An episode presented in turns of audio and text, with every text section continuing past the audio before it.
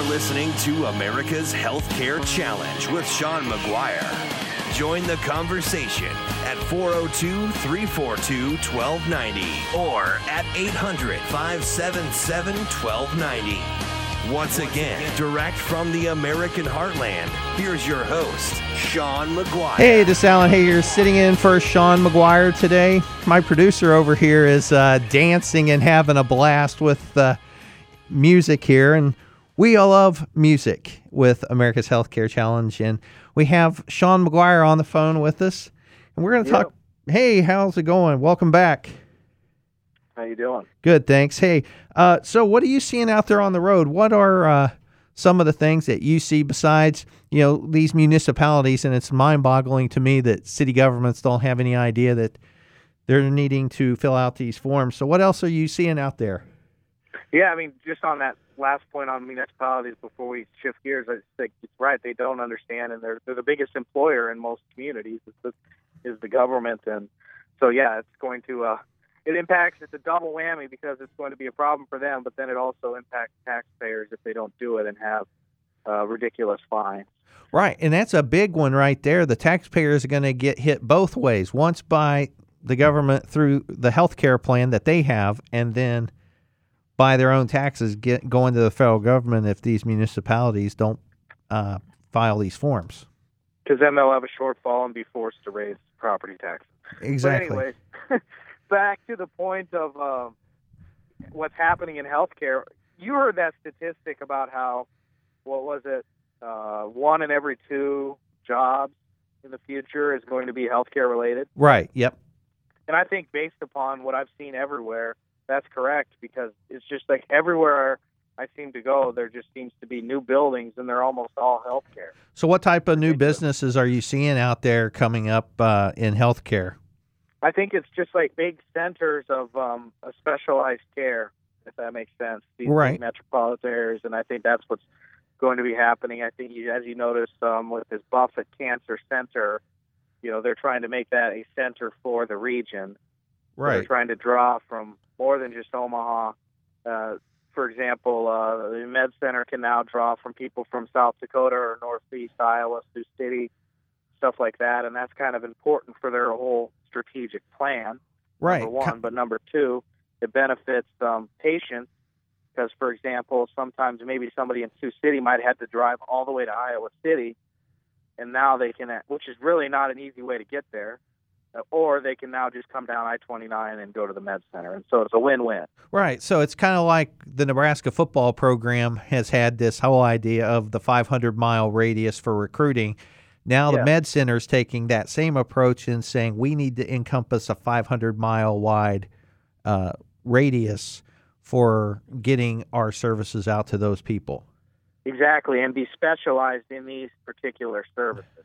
Right. And as we all know, the population of the United States is aging, and there's a lot more cancer out there than what we know. And we need to have these cancer research centers coming up with cures to try and find ways to do and uh, do things more efficiently and more effectively. And I think this cancer center is, is going to provide a lot of those opportunities here in Omaha. I agree. I agree. I mean, we're fortunate to have places like the Durham Research Center, and I think that's actually something that would be. I think we should actually fund more of. I know we don't have a lot of money as a nation, but I think taxpayer dollars well spent goes towards medical research. And I know we spend an awful lot, but the fact that when we have these budget battles and funding to places like the National Institute of Health and other things get put on the table as potential cuts is just a problem to me. Right. No, and I totally agree with that because at the end of the day, we need to be working on cures. We need to be working on things to make people well and not concentrating on treating the symptoms and dealing with the illness. We need to actually be working to solve these complex health issues. Yes. And in America and internationally. Correct, and that's the great thing about the University of Nebraska Medical Center. They have some of the greatest programs. Just look at how well they were able to treat Ebola patients. You know, they they they do a great job there, and we're fortunate to have those people. Uh, they're working to come up with cures and other things for our community. So, on. Uh, we got 2016 right around the corner, and there's a lot of changes coming to uh, healthcare and healthcare insurance. And so, could you talk about some of the uh, things you see happening next year? Because we're winding down the days to Christmas into the new year. So let's start talking about things that we see coming up the pipe next year. Sure. Well, I think the biggest issue, and you, you probably would agree with this, is how the, the changes that happened last this year in 2015. As we look back to this year, Secretary of HHS Sylvia Burwell, early in the year, we were on the air talking about this, uh, announcing their plan by what was it, 2020 or by the next five 2020. years, 50 percent of all Medicare reimbursement gets uh, tied to outcomes, in that uh, doctors are no longer going to be paid on the fee for service model, where they will at least 50%, but the rest has to be tied towards some sort of outcome.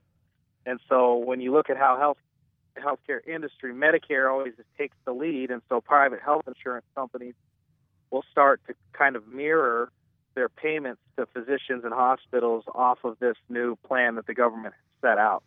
And so that's going to cause healthcare providers, and it already has, to consolidate their resources and really start to do what we've been been talking about that. And so I still think that's going to be a major thing that's going to happen.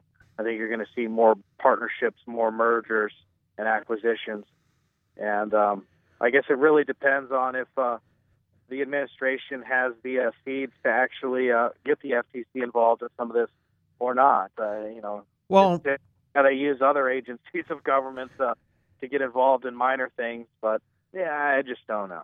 Well, and we've seen the FTC get involved in one instance between two hospitals in one city.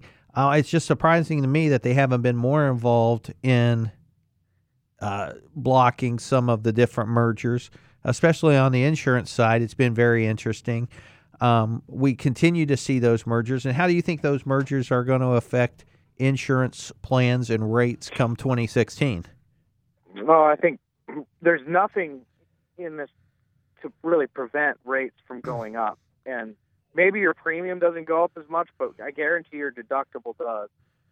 And it's just moving money around. I just feel like this is like a um, bunch of different people with strings pulling a bunch of puppets, and unfortunately, the puppets are American uh, consumers of healthcare. But at the same time, that's why ED Bellis exists, is so that these customers can figure and these consumers can figure out how these are going to impact them. And if they listen to our show, if they listen to the SoundCloud clips, if they contact you at 402 884 9020, they will find out everything they need to know because you are the purveyor of all of the information.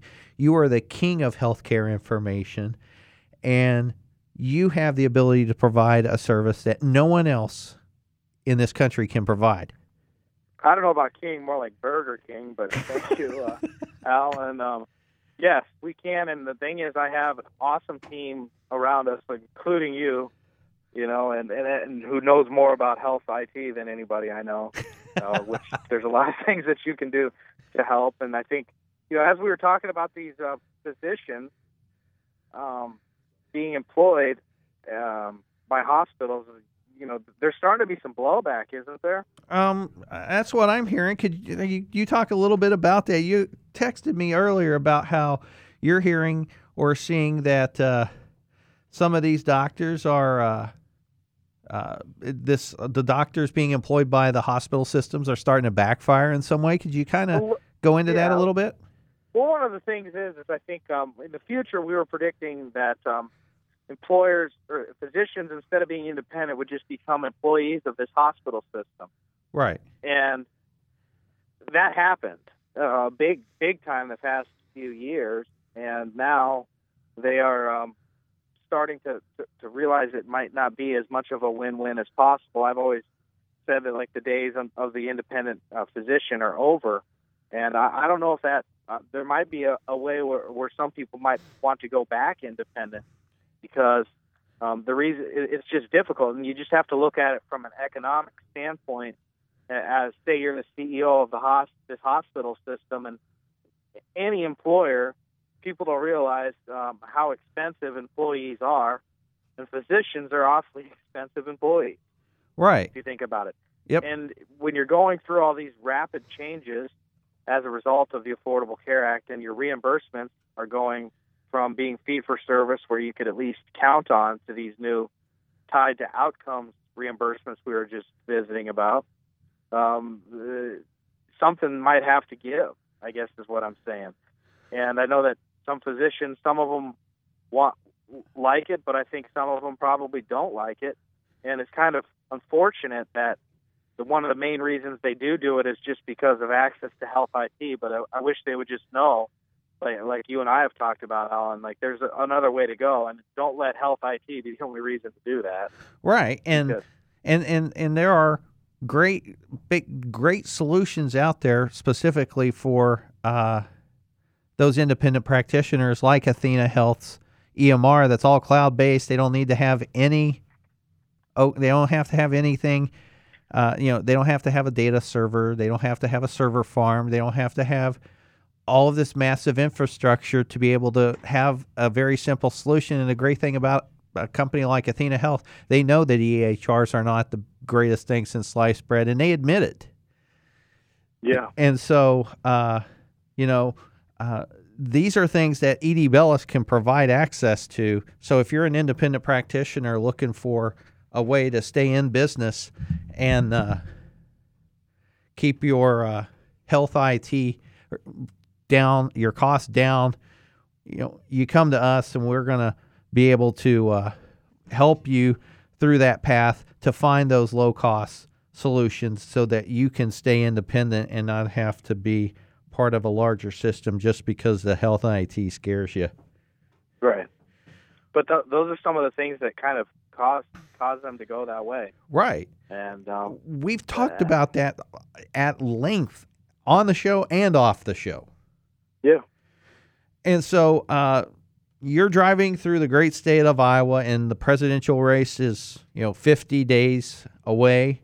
What do you see going on there uh, in Iowa, and what do you think is going to happen with the race? Because it's getting kind of crazy now. yeah. I, I haven't actually seen the latest polls, but um, I think who are the front runners? Uh, Trump is in num- is up there. Trump is leading nationally. Cruz leads in Iowa. Okay, I think Cruz probably might take Iowa. Uh huh. So do you but think it'll be close? Do you think that uh, endorsement by Vander Plaats personally this week plays big in Iowa, uh, more so than, con- than across the country? I think so. I mean, I think that guy might have lost a little bit of his juice, uh, you know, that he has, but um, he's still got a big influence. And the main reason why is he's from up in the most concentrated red part of the state, which is in northwest Iowa. Right. So and we he also got the endorsement of Steve King, who's the congressman from that district. so you've got 30 seconds to give us what you see coming down uh, this week. Anything of interest? open enrollment's going to be a big thing. I think we're going to see um, Trump might start to continue to implode slowly. We'll have to see how he responds. And um, healthcare premiums are going to continue uh, to shock people that make more than uh, enough to qualify for subsidies. Thank you so much, Sean, for joining the conversation. It's been awesome. I look forward to seeing you when you get back to Omaha. All right, thanks. Thanks. Bye. That was Sean McGuire, the host of our show. He's out on the road this week. Uh, the producer's telling me we have about a minute left. I want to tell you this the open enrollment is Tuesday. The deadline for open enrollment is Tuesday, 1159. If you have not got health insurance, Uh, you either pay for insurance or you're going to get fined 2% of your total income or $695, whichever is greater. So make sure you get your insurance by Tuesday. There is a lot of things going on. We're 50 days from the Iowa caucuses. Get informed about all of the candidates, Republican, Democrat, and make your decision based on the right plan that you feel and the right candidate is in your ideas, meaning he fits your philosophy. I know who I've chosen. I know Sean has his choice. I know my producers have their choices, and none of them are the same. Thank you again for allowing me the opportunity to sit in the hot seat on America's Healthcare Challenge. You can join us at edbellisinc.com or America's Reform, uh, America's Healthcare Challenge uh, on Facebook. You can even check us out on Twitter at America's Canary. This is Alan Hager signing off from America's Healthcare Challenge on the mighty 1290 KOIL.